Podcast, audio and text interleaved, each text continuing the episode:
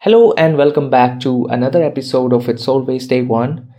Every week we talk about our learnings from the last week, and we've come back today with five new lessons, starting with the first one, which is the new Build Your Brand page.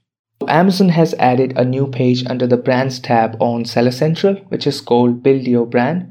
And this is available for the brands registered on Amazon through Amazon Brand Registry. So this page essentially offers knowledge base and learning for some of the brand building objectives. And also it groups or highlights all the tools available for that.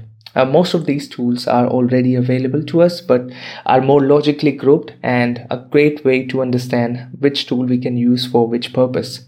And it points out four key objectives for building a strong brand on Amazon First is building brand loyalty, where you can find knowledge base and tools on how to build emotional connections, drive repeat customers, and increase your customer lifecycle value. The next one is growing the audience size. This one's for reaching new customers, showcasing products, and expanding your brand awareness.